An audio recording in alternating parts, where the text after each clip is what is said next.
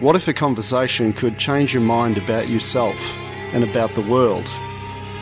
What if a conversation could one day lead to a change in government policy? I'm Dr. Mark Halloran, and you're listening to Deep Trouble.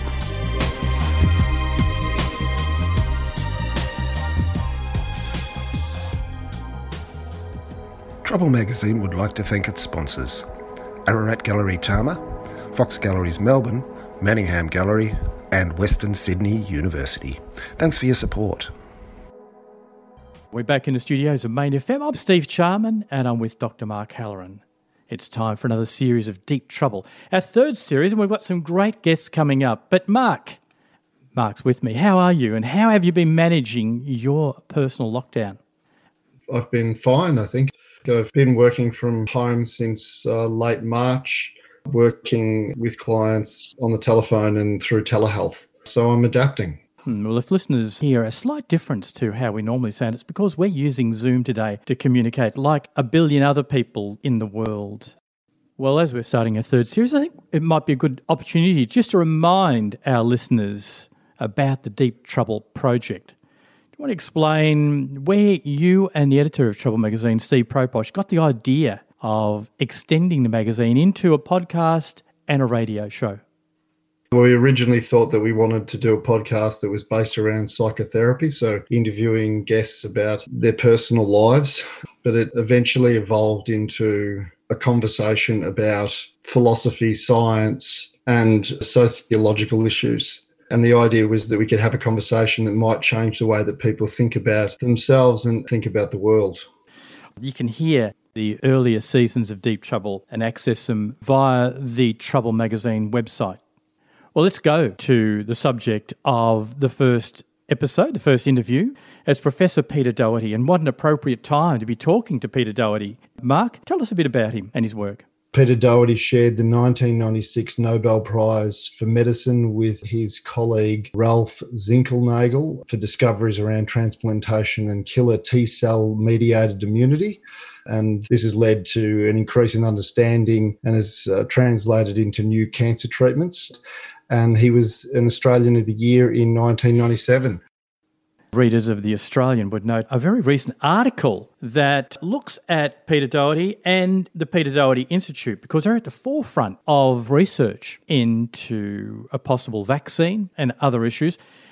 It highlights some of the different opinions about how to tackle the coronavirus epidemic around the world.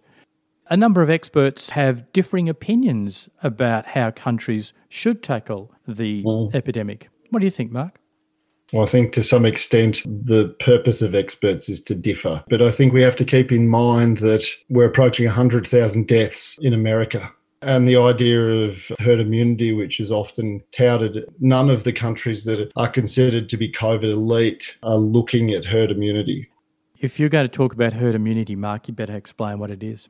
So, herd immunity is basically that uh, probably 60% of the population contracts the disease, recovers from the disease, and that confers protection to the rest of the population.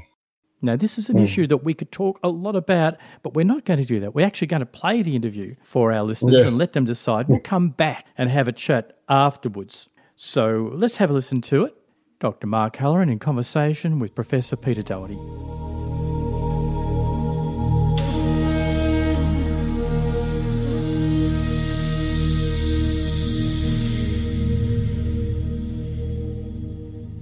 I was interested in some of your work in relation to understand the complexities of T cell mediated immunity and memory and how this can inform developing vaccines for pandemics like COVID 19. This is what my research career has been about in the immunology sense. So I've done a lot of other things.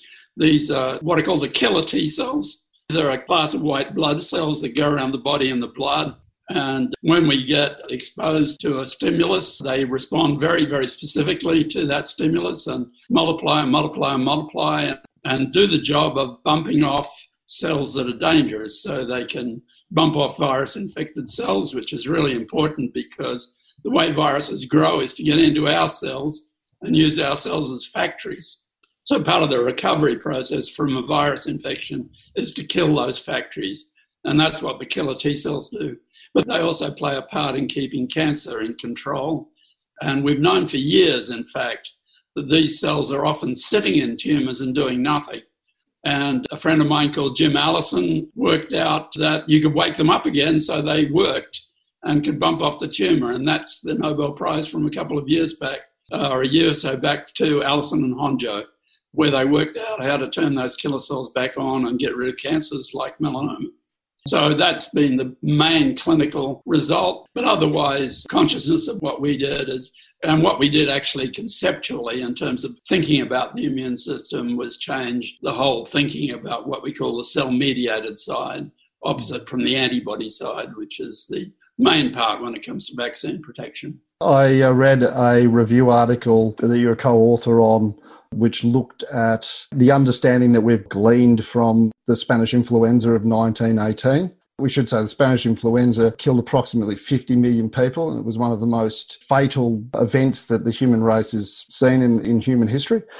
And you said in The Australian that SARS CoV 2 was equally infectious and fatal. As a counterpoint to that, I note a recent interview with Professor Michael Levitt, who's also a Nobel laureate uh, at Stanford University, who has said that the lockdowns in countries like Australia were a mistake and that in fact he didn't feel that the disease was as deadly well certainly deadly to older people a certain older demographic but that the economic detriment would be greater than the disease itself. And i just wondered what your thoughts were about that Yes, firstly, the statement that COVID 19 is as bad as the Spanish flu. I think there's a bit of a misunderstanding between me and the journalist there. I might have said it's spreading like Spanish flu, but I've never thought it's as bad as Spanish flu. And the reason for that is Spanish flu killed a lot of fit young adults. This one doesn't. It kills some, but not many. So I don't think it's as bad as the Spanish flu.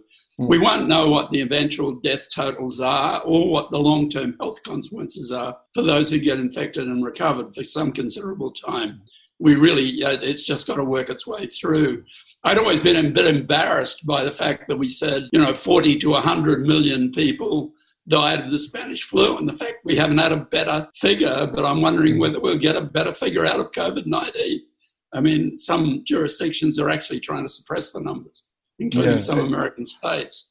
It seems as though you support the idea of the lockdown as a really good, pragmatic way of limiting spread and social distancing, and that was at odds with someone like Professor Michael Levitt. It should be noted, though, that Michael Levitt is not a epidemiologist.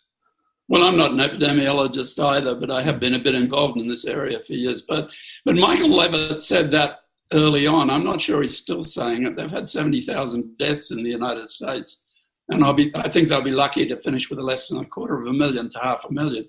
So he might have changed his mind somewhere along the line. But it was always a legitimate argument to say, okay, this is mainly killing old people and people who aren't very fit. Mm. And so if you're a real strict Darwinian, you might say, well, you know, let them go. Mm. And that's an argument. The British tried to protect the old people at the beginning and tried to lock them away. That worked very badly and they've had a lot of infection. Proportionally, they've had more deaths than the United States, but it really got going a bit faster there than in the US at a big level.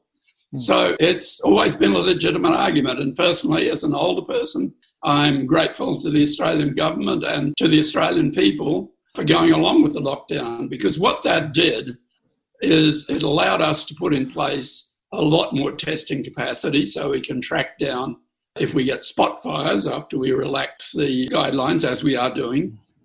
And it will also allow us to get much more hospital equipment and beds and trained personnel in place. So if someone gets this disease now, we hopefully won't get into the position that Northern Italy got into, that people over 65 were simply triaged as far as ventilators was concerned and essentially left to die without help. I believe historically as well that countries that when pandemics have broken out, I think 1957, 1968, obviously 2009, that the countries that locked down early actually recovered more quickly economically as well. So, um, but compared with this, these were minor events. I mean, mm. this is a major event, which in economic terms is certainly in many ways comparable to 1918 and it was true in 1918, actually, that the American jurisdictions, which locked down more effectively, did a lot better. Philadelphia, for instance, where I lived for a number of years, didn't and had very high death rates. And so locking down does work. I mean, we've seen that it works, but we can't stay locked down forever for obvious reasons. And I think what's being done now is, is basically what's rational. And we'll see how it goes. I mean, we don't know how it will go. We're all hoping we can keep this as kind of spot fires that we just damp down.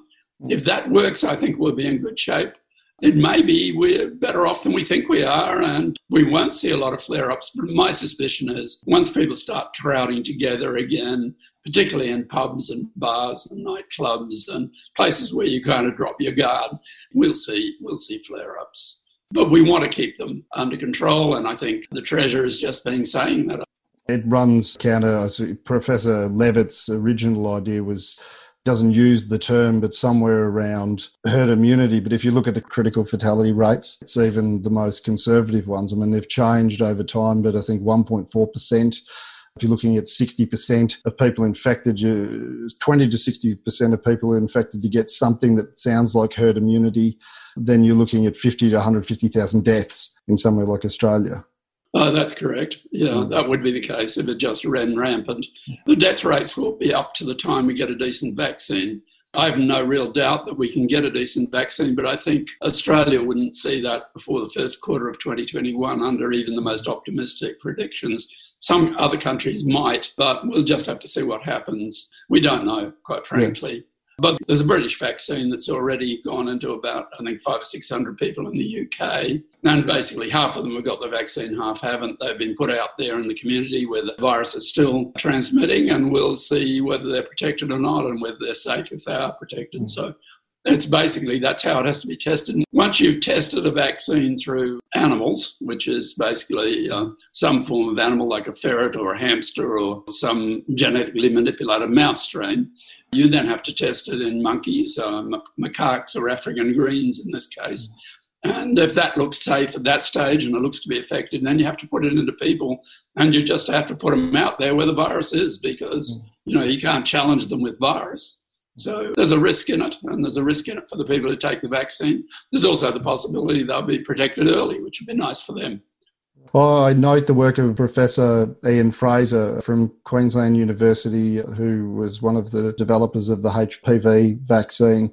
And he was talking about the difficulty for developing vaccines for things like SARS CoV 2, that it affected the upper respiratory tract. And I think the quote from him was that it would be the equivalent of developing a vaccine for the bacteria on your skin. And I wondered what your thoughts yeah, I know where Ian's coming from. But basically, we make, they're not great in the elderly and they're not perfect. We make pretty reasonable flu vaccines.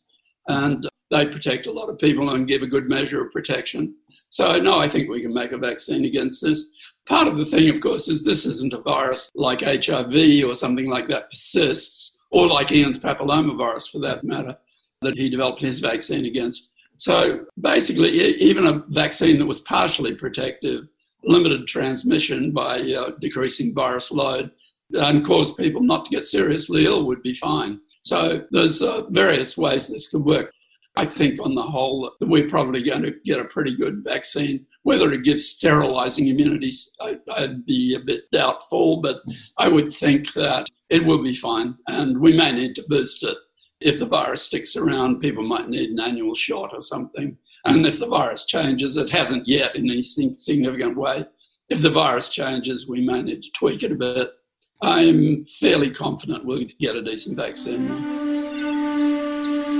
You're listening to the Deep Trouble podcast. Dr. Mark Halloran in conversation with Professor Peter Doherty.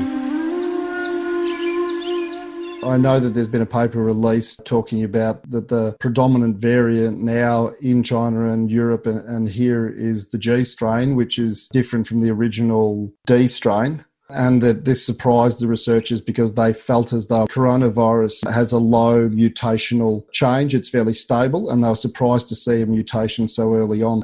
So I was wondering what you thought about that. And also, the researchers claim about that the G strain has sort of evolved and become more predominant because it is more infectious. Yes, I know this. Uh, it's a preprint actually, which means it hasn't been reviewed properly yet. Yes. Uh, my colleagues who know about this stuff, uh, genomics people, are kind of skeptical and uh, they're not convinced at all. So maybe it'll turn out to be true and maybe not. It comes from a very good person, Bette Korber, who I've known for a long time.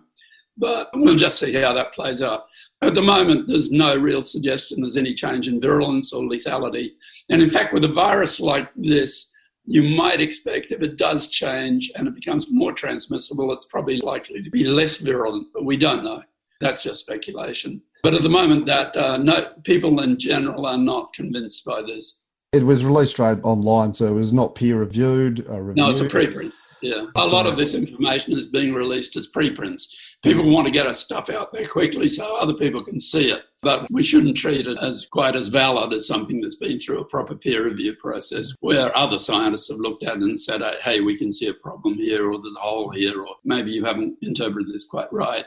That's the way science works. But this is a crisis we're in an emergency situation. So people want to see whatever's out there as soon as possible because yeah. it may influence the way they're thinking.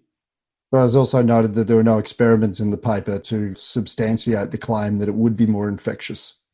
It's an observational paper, not an experimental paper. And, you know, we don't have that great experimental systems really. The, the various laboratory animal type models are not that susceptible, in fact. And even the monkeys are not as susceptible as they were to, to the original SARS virus, the CoV 1. Yeah, so, you know, the only way you can really look at the virulence or, of this virus in the end analysis is in what happens with people. And if you started to see a variant coming through in people that were severely sick, we would pick that up. And we're doing a lot of sequencing here. And so anything in anyone who's really ill will certainly be sequenced. Uh, the hmm. viral genome is only 30,000 base pairs, so you can sequence a hell of a lot of these very quickly. And we would know pretty fast. And I haven't seen any of that coming through from any of the countries. And I think it would become pretty apparent if that was happening. Does it raise the issue, though, if, if it does become confirmed that the virus is going through? Well, you could explain the terms antigenic shift, antigenic drift. No, no, there's no evidence so far that it's gone through any changes we're talking about with antigenic shift and antigenic drift. Yes. It's changes in the virus. This comes from the influenza world. And well, this virus is totally different from influenza. Firstly, influenza is a smaller virus. It lacks any proofreading mechanism that this virus has.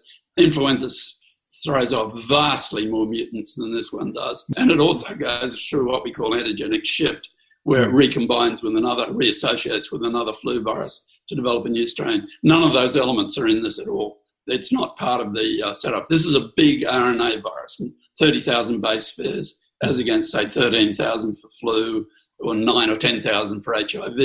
So we're not worried about that in a big way, but we'll pick it up if it happens. So at the moment, there's no suggestion that it's changing in the site recognized by antibodies, which are part of the recovery process and would be the basis of a vaccine. There's no suggestion so far that there's any significant change in the antibody binding site. Well, you've talked about monoclonal antibodies as being the future for pandemics, these sorts of things. Uh, the monoclonal antibodies, which are a single specificity, normally when you get an antibody response, you're stimulating a whole lot of different clones with slightly different receptors, which hmm. will become the antibodies that will be secreted. So, in a monoclonal antibody, what you've done is taken one of those cells, one of those clonal precursors, and made an antibody from that. Or you can do this other ways now. You don't necessarily have to have the cells, you can do it by various other mechanisms. But that's a, an antibody of a single specificity. So, it's a very specific reagent. And what you would want to do, for instance, if you were going to treat people with monoclonals, which is a possibility for early treatment, you would firstly have to know they're safe and all the rest, but you'd probably want to use two or three of them so that you didn't select for a mutant or a variant. And I think that would also, of course, be a way of mapping whether any changes in the antigen site that would be equivalent to antigenic drift in a flu virus. Has that been the issue with past vaccines for things like SARS and MERS? No, the issue with SARS and MERS was the issue with both viruses that has worried us is that in both, with some experimental vaccine candidates, but not all by any means, the actual vaccine in monkeys made the disease worse. Now, of course, we don't want that to happen with this one, so that's why the safety aspect is taken very seriously. Now, so far, in the experiments with monkeys that I know about, which are very limited, there's no safety signal so far, but we have to see whether that happens in humans. So that's why we have to go fairly slowly with it. The reason the SARS vaccine didn't go forward was that SARS burnt out and we got it as far as monkeys. Mm. Now there's, then there was no SARS around; it just went, and so that wasn't progressed further. In retrospect, it's a pity we didn't take it further because it would have helped the basics for this thing. With MERS, I think the reason it hasn't been taken forward to a human vaccine is the case numbers are too low. I think 2019, about 200 people died of MERS. It's still mm. around, but you don't normally vaccinate against something where the incidence of severe disease is that low. That's the difference with SARS CoV 2. I mean, I think the fatality mm-hmm. rates were much higher for SARS and MERS. I think it was something like 9.6 yeah. and 35% respectively. But obviously, the fatality rate is lower for SARS CoV 2, but its infectiousness rate is much higher. So its spread yeah. is obviously. Yes, right. They all share the feature that they're highly lethal in older people. Mm. All three viruses, they're related, but they're not derivatives of each other, if you like. So they're related bat viruses. We're pretty sure of that. So they're all highly lethal in older people. But we don't yet really know the exact incidence of severe disease in uh, COVID 19. We, we do know the figures for people who get sick. Mm. I mean, you can see that online, and, and that's up around 4 or 5%. So that's not great but we still don't have a really good understanding of background infection rates. There's confusing information out there, both from the PCR test that we use as the gold standard test and from antibody tests. A lot of the antibody tests that are used for screening, as distinct from looking, say, at an infected individual where you're drawing blood and drawing serum, a lot of those antibody tests haven't been working quite as well as we'd hoped and they're still evolving. We think we're getting there and we'll have good screening tests, but they're not there quite yet. So, a lot of the antibody survey results you may read about, we're not sure whether we believe them. Well, I guess the issue, it seems to me, with antigenic shift or drift is that it's the potential for, and for mutation as well, it's the potential for reinfection. I think the discussion of reinfection, there's been a basic confusion with virus persistence. And what we're detecting a lot of the time is that the test is extremely sensitive. It's 99% specific and extremely sensitive, the, the standard PCR test, which is the test everybody talks about in Australia as the test. But it's detecting viral genome, not infectious virus. And the general pattern is that unless someone gets very sick, and this would be older people, particularly with defective immune systems, the virus is pretty much gone by about 10 days after infection. But you can pick up PCR product for much longer. Also, nobody's detected, I think, infectious virus in stool samples and basically just PCR product. And so it says that virus is sticking around at low numbers, but it's not really going to infect anybody. The only thing that's in a bit of doubt about reinfection is we're not terribly sure about what happens with these asymptomatic people who will test positive. We're not sure how good an immune response they're making. And it's possible they may get some reinfection, but we don't know that. And there's no good evidence for it. Well, it seems another issue is that it depends on the length of time. I don't know enough about this, but it depends on the length of time that you are granted immunity for. So, I mean, you may get the infection and then get the immunity for months, but then what about reinfection a year later? We don't know about a year later, obviously, because it's only been around a few months. And with coronaviruses and with some other respiratory viruses in humans, there is a bit of a pattern. This is mainly in kids. There's a bit of a pattern, not with influenza, but with other respiratory viruses, that kids particularly can get a uh, croup-like virus, what we call a paraflu, in one year, and then get it again the next year, and then the next year after that. But each time will be less severe. That could happen with this thing. We don't know. We just don't know enough about immunity to coronavirus in humans. The reason we've never taken a lot of interest in them is because they don't cause severe disease. So nobody's ever much bothered about them. And so the work's been done on the viruses, but really not a lot on immunity. In fact, pretty much nothing. You're listening to the Deep Trouble podcast. Dr. Mark Halloran in conversation with Professor Peter Doherty. I know that there was a criticism from Professor Edward Holmes, who worked on the genetic code of the virus uh, that causes COVID 19 saying that we've had 20 years. We've been through SARS, we've been through MERS. So I wondered whether our lack of vaccine was not just that it's really difficult to develop a vaccine for these types of viruses, upper respiratory, but that governments have neglected it and that the funding generally in science is fairly poor. Both with the vaccine and, say, the antibiotic space is a problem. And that is that it's left a lot to commercial companies and they're not going to develop something unless there's a profit motive there. They can't. That's their business. They're in business and they've got to earn money. So it kind of falls between government responsibility and industry responsibility. There's, that's an issue. That's why the Gates Foundation, for instance, has bought into a lot of this. Now, with the vaccines, there is an organization called CEPI, CEPI uh, Center Epidemic Preparedness Initiative uh, partly funded by Gates, partly by governments, to prepare vaccine platforms. You couldn't pre- prepare the exact vaccine because you didn't know what was going to come down the pike, but you could prepare a platform, a basic strategy that you could then slot into, say, genetic material from COVID 2. Now, that's what was done. They funded the work that has led to Paul Young's University of Queensland vaccine, the so called protein clamp vaccine which is the Australian vaccine that's gone through testing in the Netherlands, I think, in ferrets, and will go into monkeys, I think, about June, sometime mm-hmm. like that. I think that's the timeline. And that's being pushed forward by CEPI. And we're not pushing it from Australia, it's being pushed by CEPI. And so that was a good initiative. What would have been great, and I did make a bit of noise about it, but not enough, was to have a comparable program looking at antiviral drugs because antiviral drugs often work across a whole range of viruses. It's possible that if we made a good antiviral drug for SARS, the original one, it might work with this one. Would certainly work better, very likely, than anything else that's out there. So we do know that the anti-influenza drugs work right across the influenza viruses. There's a whole range of them, but we don't have them for this virus. And so I wish we'd gone ahead with drug development. And I hope after this we'll go ahead with a much broader spectrum of drug development against every virus as a potential threat. Now, that will take public and philanthropy funding. Mm. We can't expect the drug companies to do it. It's not going to earn money for them.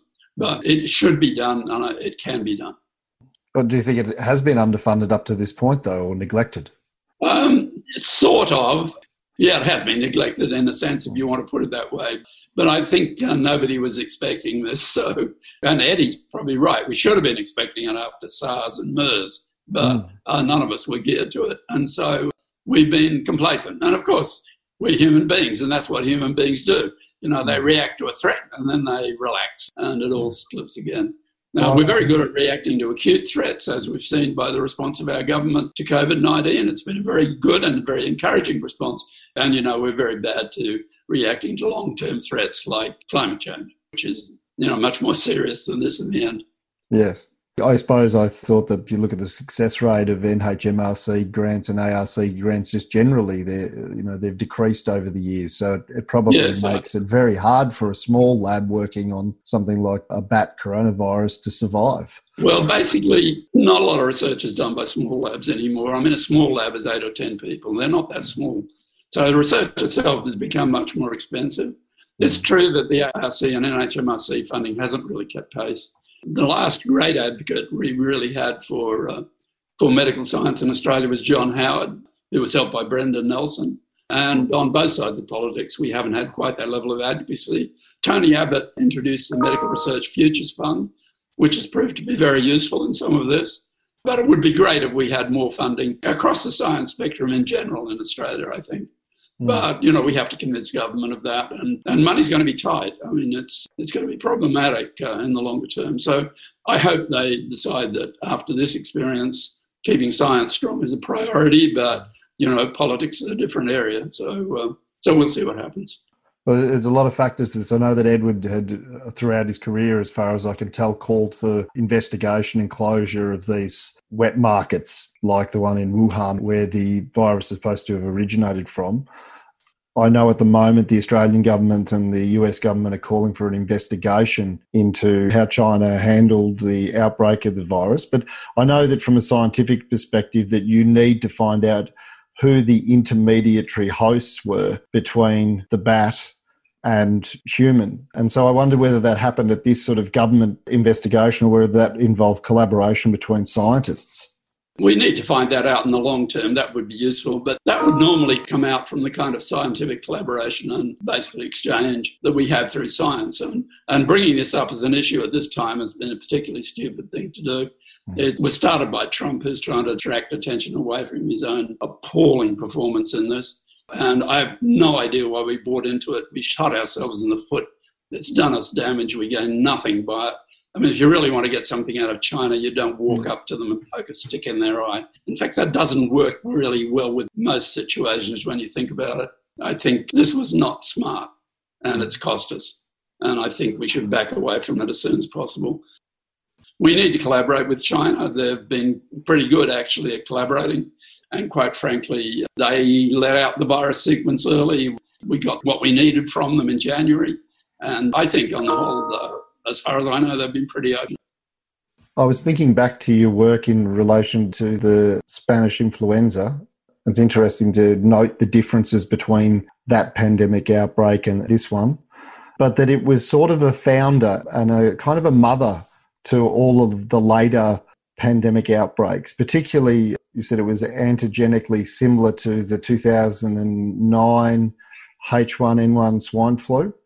And I wondered whether not that I want to create anxiety about it, but whether COVID will sit as some sort of new founder for future smaller, perhaps pandemic outbreaks. I doubt it very much. I mean, I think the problem with influenza is that you've got this segmented genome, you get reassortment, and it goes backwards and forwards very easily between pigs and people, for instance, very easily from chickens to people. We've had a number of these cases the H5N1 bird flu, H7N9 people have died, but uh, it hasn't changed to transmitted them. The, it's some of the 1917, 1918, 19 virus went across into pigs. Maybe it was in pigs first and then came to us, we don't know. But some of those genes that were in the 1918 virus, which were reconstructed a few years back by PCR, uh, we didn't know what the virus was until that was done, but it was a bit of uh, molecular archaeology, if you like. And so some of those genes have been sitting in pigs for decades. And uh, they came out again in the 2009 swine flu. And the nuclear protein, for instance, is almost identical to the 1918 uh, H1N1 flu. But the uh, 2009 wasn't a particularly severe pandemic. In fact, uh, people thought it shouldn't have even been called a pandemic. It was only called a pandemic because of the rules of WHO at that time. And there's other things that have changed since 1918. We can make flu vaccines. Might take us six months, but we can make them. We have flu antivirals, which if you use them early are good. But the other major thing is that a lot of people in the 1918 experience died from secondary bacterial infections. Mm. So they can be treated with antibiotics. It's always been possible, but I haven't thought we'd have anything quite as bad as 1918. Now, this, of course, is a virgin soil pandemic. We've never seen the virus before. And we really, at this stage, don't quite know how bad it is. We know people are dying, a lot of old people are dying. It's very distressing to watch. But in terms of human numbers and what the eventual toll will be, we don't know. The question of background infection, we'll understand if the virus starts to turn down. If the epidemic suddenly starts to turn down in northern Italy or New York as they relax restrictions, we'll know there's a lot of herd immunity out there. That can be the only explanation. There's a lot of other people who've been infected we don't know about, and they're partly at least immune. So we'll have to see. Well, we, it's still early days. I mean, we've only been dealing with this for several months. And look hmm. how dramatic it has been so far. You're listening to the Deep Trouble podcast. Dr. Mark Halloran in conversation with Professor Peter Doherty. The other thing that I was interested in is it seems unlikely that we'll get a really, really effective vaccine first off. I mean, they vary in efficacy as far as I understand the first one's maybe only 60, 70%, then how does it work? I mean, is it a combination of people contracting the virus generally in the community to some extent in a controlled way with a balance of older people taking the vaccine? What I think is likely with the vaccine, I think if the vaccines are giving some measure of protection in humans, which will have to be true before they're put out there in large quantities. I mean, nobody's going to put out a vaccine which is pretty ineffective. 60% immunity wouldn't be bad though, because the problem with the vaccine is going to be getting a good response in old people. Old people mm. don't respond well to vaccines. They don't respond well to the flu vaccine. And the Australian government, for instance, pays for a high test vaccine, which has got a lot of protein in it uh, for older people. So it could well be that the vaccines won't be very good in old people. But I would think if you gave them, say, to the five to 55 year olds or five to 60 year olds, if they were, say, 80% effective in that group, that would greatly increase our herd immunity. There's another possibility too, and that is some vaccines are very easy to produce in large quantity, and these are what we call the RNA vaccines. And if they work at all, it might be a good idea if we had a, a protein vaccine or a virus vectored vaccine which were working moderately well. Might be a good idea to use them as boosters or as initial priming. There's a few strategies out there we could try because you could produce a lot of that stuff very quickly. What we should be doing at the moment is laying in a hell of a big supply of syringes and so forth so we can actually give the vaccine because we're at the end of supply lines and a lot of things. So I think we'll get a vaccination strategy that works. I think we'll have it working pretty well by um, by certainly a lot of people will have been vaccinated by mid 2021. I'll be very surprised if that's not true. Did we ever develop a vaccine that was effective for SARS and MERS? We could have gone ahead with them, but there was no real point because SARS was gone and MERS just wasn't high enough incidence. I was wondering how you felt the media or even segments of the media had handled the COVID 19 pandemic, whether you felt it was done responsibly.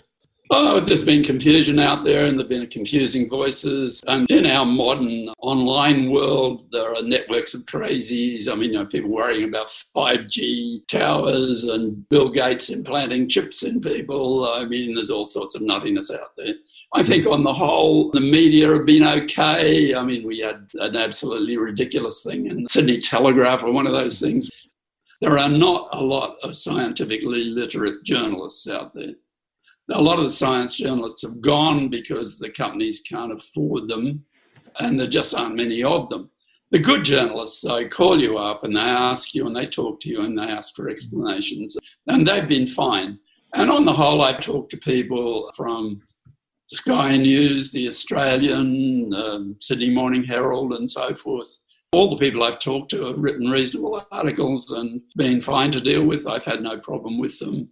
There's been a kind of arguments from economists. Uh, some of the right wing economists saying that we shouldn't lock yes. down, that it's not merited. And early on, there was a lot of stuff saying, well, this is no worse than flu. Well, it, it is a lot worse than any flu we normally see. It's a horrible disease. And we think it may leave a lot of long term sequelae in people who don't die from it. We don't know that yet. I think that's an important point. I don't know what you've got to say on that, but I think that we tend to get caught up in critical fatality rates. So with the seasonal flu, we tend to look at about 0.1%. With this, uh, you know, once you take into account all asymptomatic people with the sample sizes we've got, like things like cruise ships, it's looking at about 1.4%, which is very high. But what people don't talk about is young people who contract it become very ill, and then we don't really know the lifelong effect in terms of morbidity and mortality that has effect in terms of lung function and things like that from having pneumonia? Yes, I, we don't know that, and we won't know that for a long time, of course. I mean, you know, I had whooping cough as a kid, for instance, very badly. I think it probably affected my respiratory function for the rest of my life. And it always appalls me when some of the anti vaxxers won't vaccinate their kids against whooping cough, which is a highly lethal disease. But, you know, all these elements are out there and they're all rattling around and they've got celebrities who know nothing about science but think they speak with authority on anything in there. There's all sorts of craziness. We've got billionaires buying useless drugs, and yeah. you know the, the whole insanity is out there of weirdness. But I wouldn't point a particular finger at the conventional media. I think on the whole they've been pretty good. There's a few things that have been pretty silly, but they've been quite soundly dealt with by uh, people like Media Watch or, or the way they've been handled on Twitter feeds or whatever. I've noted for a while that there is a pressure or a synthesis that occurs between the media and between scientific institutions. And this study was pointed out to me by a friend who's a scientist who's currently working on coronavirus. But it was with the Monash University and the Doherty Institute. Paper's entitled The FDA Approved Drug Ivermectin Inhibits the Replication of SARS CoV 2 in Vitro by Caly et al. And what they claimed in the paper was that viral replication was shut down somewhere between 24 and 48 hours by about 5,000 times or greater than 5,000 times. And he was talking about the fact that the title was even in of itself was misleading in that it's FDA approved for nanomolar concentrations and what was used in the paper was at micromolars. And so essentially at that dose, it's sort of super physiological, it probably shut everything down. Yeah, I mean, the, the ivermectin story is very preliminary, to say the least. It's a great drug. I mean, it was developed for heartworm in dogs and it works well there. And it was given by the company, Merck, free to treat river blindness in humans, where it's a great drug. And the guy who did that, Campbell, won the Nobel Prize. And so it was a wonderful thing. But I think as far as a drug against SARS, we, we're going to have much better possibilities coming down the pike very quickly. We're screening a lot of drugs at the moment. That's part of our role. We're just talking about how to expand that screening. It, there's some candidates that look as though they might have a bit of promise. The next thing is to get them into lab animals and get them tested and see whether they have any effect outside tissue culture. But the ivermectin thing's only been tested in tissue culture. I think we're much, much smarter if we go for, for specific drugs against this virus, that uh, designer drugs. I mean, you know, HIV, the drugs are all designer drugs. They're designed to fit the molecules of HIV by what we call structural biologists who do that using synchrotron and so forth. Mark von Itzstein at uh, Griffith University is one of these guys. And that's where we should be going and as fast as possible. I do think we should be pushing drug development as fast as vaccine development, really going for it because with older people, a vaccine may not work. What may work is preventive drugs. That you could give them a couple of drugs every day as a pill. We do that with HIV. We call it HIV PrEP. They'd have to be antiviral drugs that work well, and uh, you could do that as preventive and keep them safe. And also people who have defective immune systems or can't respond to a vaccine for whatever reason. So I think we need to push drug development fast. But I'm very skeptical about a lot of these repurposed drugs. At the moment, they're what's being tested, but you know, because we can, not because they're the optimal. Well, I suppose that if they're already FDA approved, then mm. you already have some degree of safety. Uh, yes, a lot of the safety testing's been done. I don't know about ivermectin. I don't know what level of safety testing's been done in humans, but I'd be very surprised if ivermectin's the answer. You're listening to the Deep Trouble podcast. Dr. Mark Halloran in conversation with Professor Peter Doherty when you're talking about vaccines and you're talking about the structure of the virus itself, we talk about glycoproteins and the spike protein. How does all that work in layman's terms, uh, entry into cells and replication? Well, basically, the virus binds to the cell. It binds to a, a molecule on the cell called ACE2. And this particular virus binds very tightly to that. And it binds through what's called the RBD, the receptor binding domain on the spike protein of the virus. You know, you can see it on the pictures of the virus. So uh, the vaccines are kind of directed against that spike protein. All the ones I know about that look to be well ahead are developed, are directed either against protein or some sort of genetic delivery system that would make protein, either by just giving the genes themselves or by putting them in a virus vector like Ad5 or something of that sort. So that's basically the strategy. But there are also other strategies out there that would use what was called a VLP, a virus like particle. This is the strategy that's used in Ian Frazer's human papillomavirus vaccine. We've got one of those vaccines under development at our institute. There are also several others around the country, I think. And they will be the possibilities to test as backup products. We'll certainly take them through small animals to test and we'll see how they go. We don't know. And uh, depending on how the virus like particle was made, they could have a much broader spectrum of, of the virus proteins in them. Yes. I was interested in this because the concentration or the genetic differences between people in terms of their expression of ACE2 in their lungs is to some extent a predictor of whether they're susceptible and fatality rate. That would be logical. And one of the things that was said early on is to give up smoking because it'll upregulate ACE2. I'm not right. sure what the status of that is now. I need to check back on that one. Mm-hmm. But yeah, ACE2 is, uh, we would think if you got higher levels of ACE2, uh, that you would be more susceptible to infection. But, you know, sometimes paradoxical things happen in these infections. But the aim of the vaccine is to block the binding of that receptor to ACE2.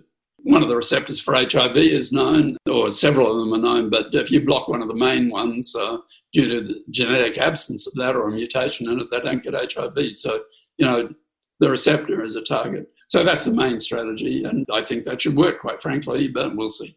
Well, I wondered because I read that the ratio of males to females in one paper that I read, uh, I can send you the references if you like, um, is uh, 3.25 to 1, and males tend to have higher levels of ACE2.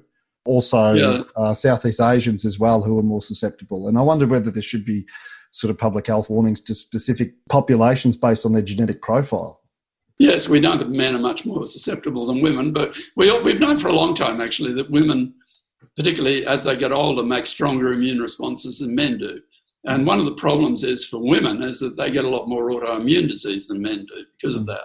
So it is an issue, and, and it's certainly the case that if you're female, you're much more likely to come out of this alive if you have to go to hospital. But, you know, that's the fact of the matter, and there are various speculations about why that is, including a more powerful immune response in women. Mm. Because sometimes I guess there are two parts of it in terms of infecting people greater with immunodeficiency, but also some of what causes the damage is sort of a misdirected immune response, an overactive immune response from when you contract the virus. What we think might be happening here is that in people who don't have particularly good immunity, adapt what we call specific immunity, that is older people particularly, what we think is the specific immune response is not clearing the virus. The virus persists. And as a result, what we call the innate immune response, which produces a lot of toxic molecules, normally switches on early mm. and can help to hold a pathogen in check until the specific immune response switches on. And we've seen this also with very severe flu, that we think that the, the innate immune response is trying to compensate for the lack of the adaptive immune response that's producing all this toxic stuff and it's that that's contributing to people dying. And there's been trials done of a treatment, which is an approved human treatment, which is a monoclonal antibody to the cytokine interleukin 6, that have suggested, but rather anecdotal evidence so far, that treating with monoclonal antibodies to interleukin 6 can bring people who are very severely ill back out of that stage. Now, there are proper clinical trials going on at the moment so we should get the answer to that within a, a few months, I think. There's also other molecules in that category we could think of. Uh, one is interleukin 1, the other one is, is anti GM CSF, which was developed at the Hall Institute in Australia. They're all going into trials of various sorts, I think. I know the anti GM CSF is in trial. I'm not sure about anti interleukin 1. But these are all drugs which are approved for human use for something else. Mm. So once something's approved for use for something else, you can quickly ask for a compassionate use and uh, use it in, in, say, very sick people with COVID 19. So there's no barrier to using these things. We just need to know that they work. Yes.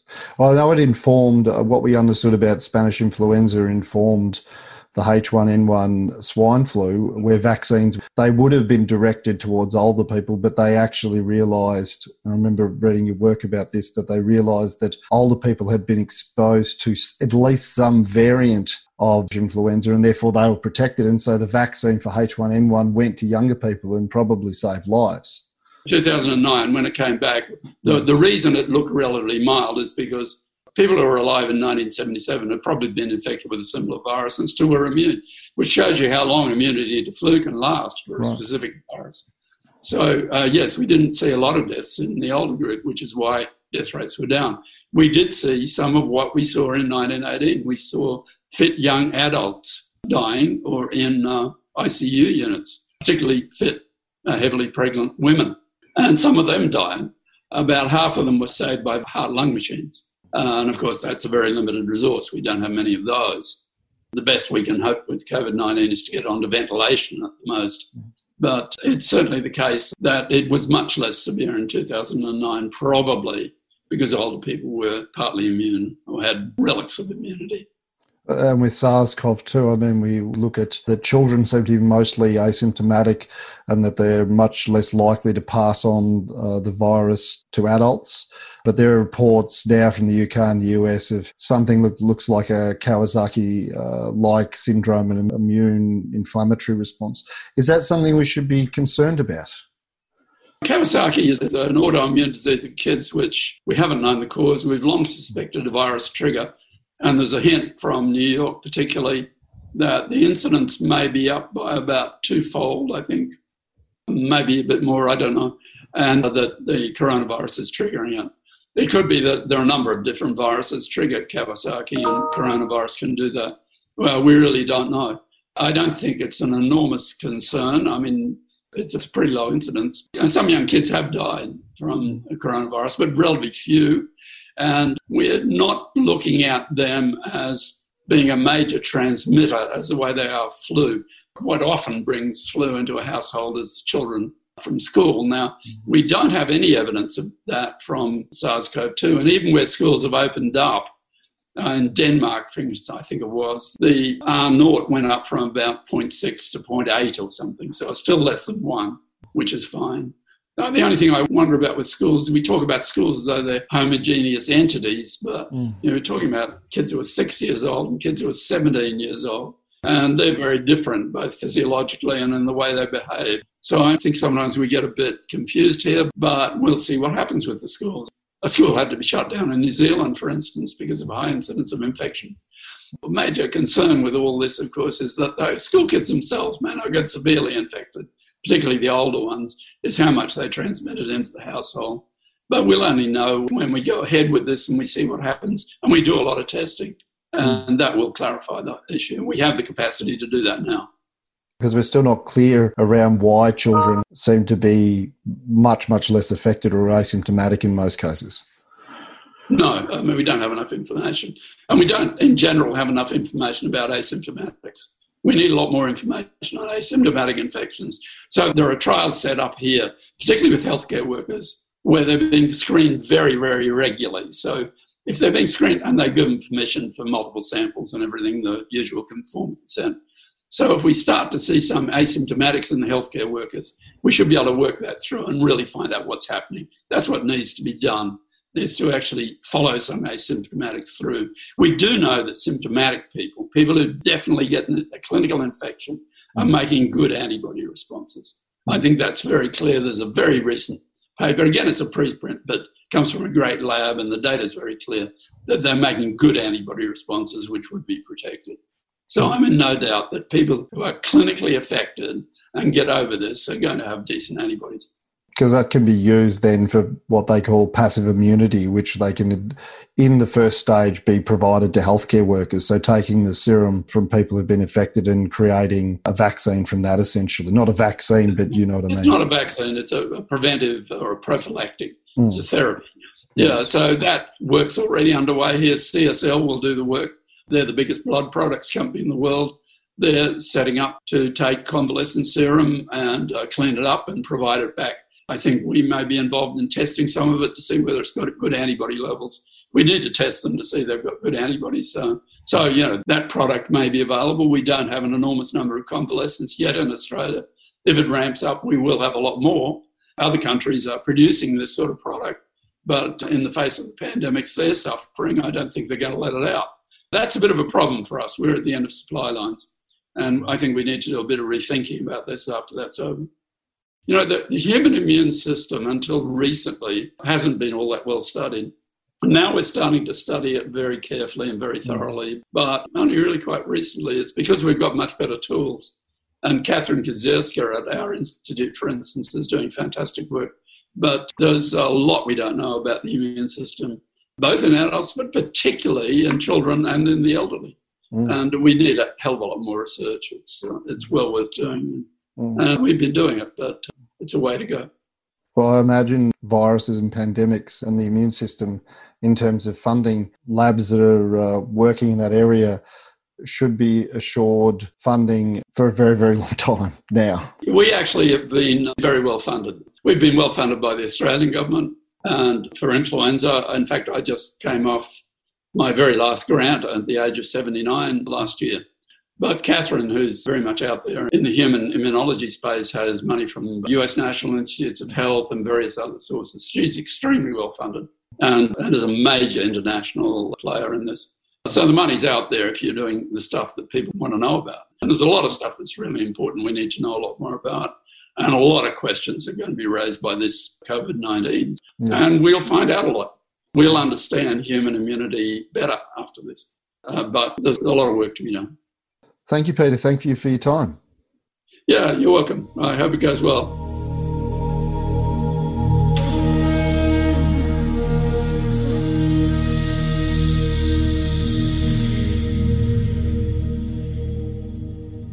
And so there it was an interview with the man of the moment, Professor Peter Doherty. And Mark, you talk about repurposing drugs that have made their reputation in perhaps other areas. Can you talk a little bit more about that? When Peter talked about it, we sort of said, well, it kind of makes sense because certain drugs that would have been developed for things like malaria or Ross River fever it's easier to kind of get those running in preclinical trials, beginning with cellular models than mice because they're already FDA approved and we know that they've got safe levels that can be used and they're already readily available. I think Peter's point is that it's unlikely that these drugs will be very effective at all, and in fact, that they really need to use I think he mentions the synchrotron to design drugs specifically for certain sites on the virus itself. I thought one of the interesting parts was his ideas around the inquiry into the Chinese government, which was called upon by Australia. Because now, this week, we've seen a coalition of countries join with Australia calling for the same inquiry, and China has, as far as I'm aware, relented. I decided to go along with a inquiry investigation hosted by the World Health Organization. Well, we could talk a lot about the repercussions mm. of the whole coronavirus saga. And We could talk more specifically about the price Australia is going to pay hmm. for poking the Chinese dragon, but that we'll have to save that for another time. We've got to talk about next week's interview. Rachel Menzies, a yeah. young woman with a very unusual interest. Yes, Rachel Menzies is a psychologist with the University of Sydney doing a PhD, and her special interest is death. Very succinct the way you've expressed that. Thank you. In particular, let us say that yeah. she's interested in death anxiety. Her work doesn't focus on people who are just fearful of death. It's when it has clinical symptoms associated with the anxiety, isn't it? Like, I'm very careful when I cross the road. Yes. That's a bit different to people who exhibit extreme behaviors mm. uh, because of their fear of death. Well, if you develop some sort of ritual that had to occur every time you crossed the road and you believe that if you didn't perform that ritual that it would end badly, then we might start to be getting into the realms of psychopathology. Well, I do have rituals. I do have very. I look to the left, I look to the right, and I look to the left again. Yes, yes. Functional ones, though, I think, by the sounds of things, not ones that are disconnected from the actual procedure and the danger of the procedure itself. All right. Join us here on 94.9 Main FM next week, same time, same channel, for another episode in the third series of Deep Trouble.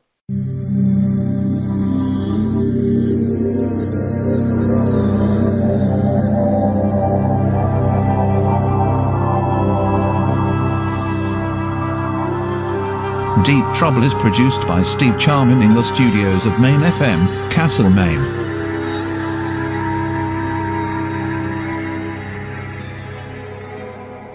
Trouble magazine would like to thank its sponsors Ararat Gallery Tama, Fox Galleries Melbourne, Manningham Gallery, and Western Sydney University.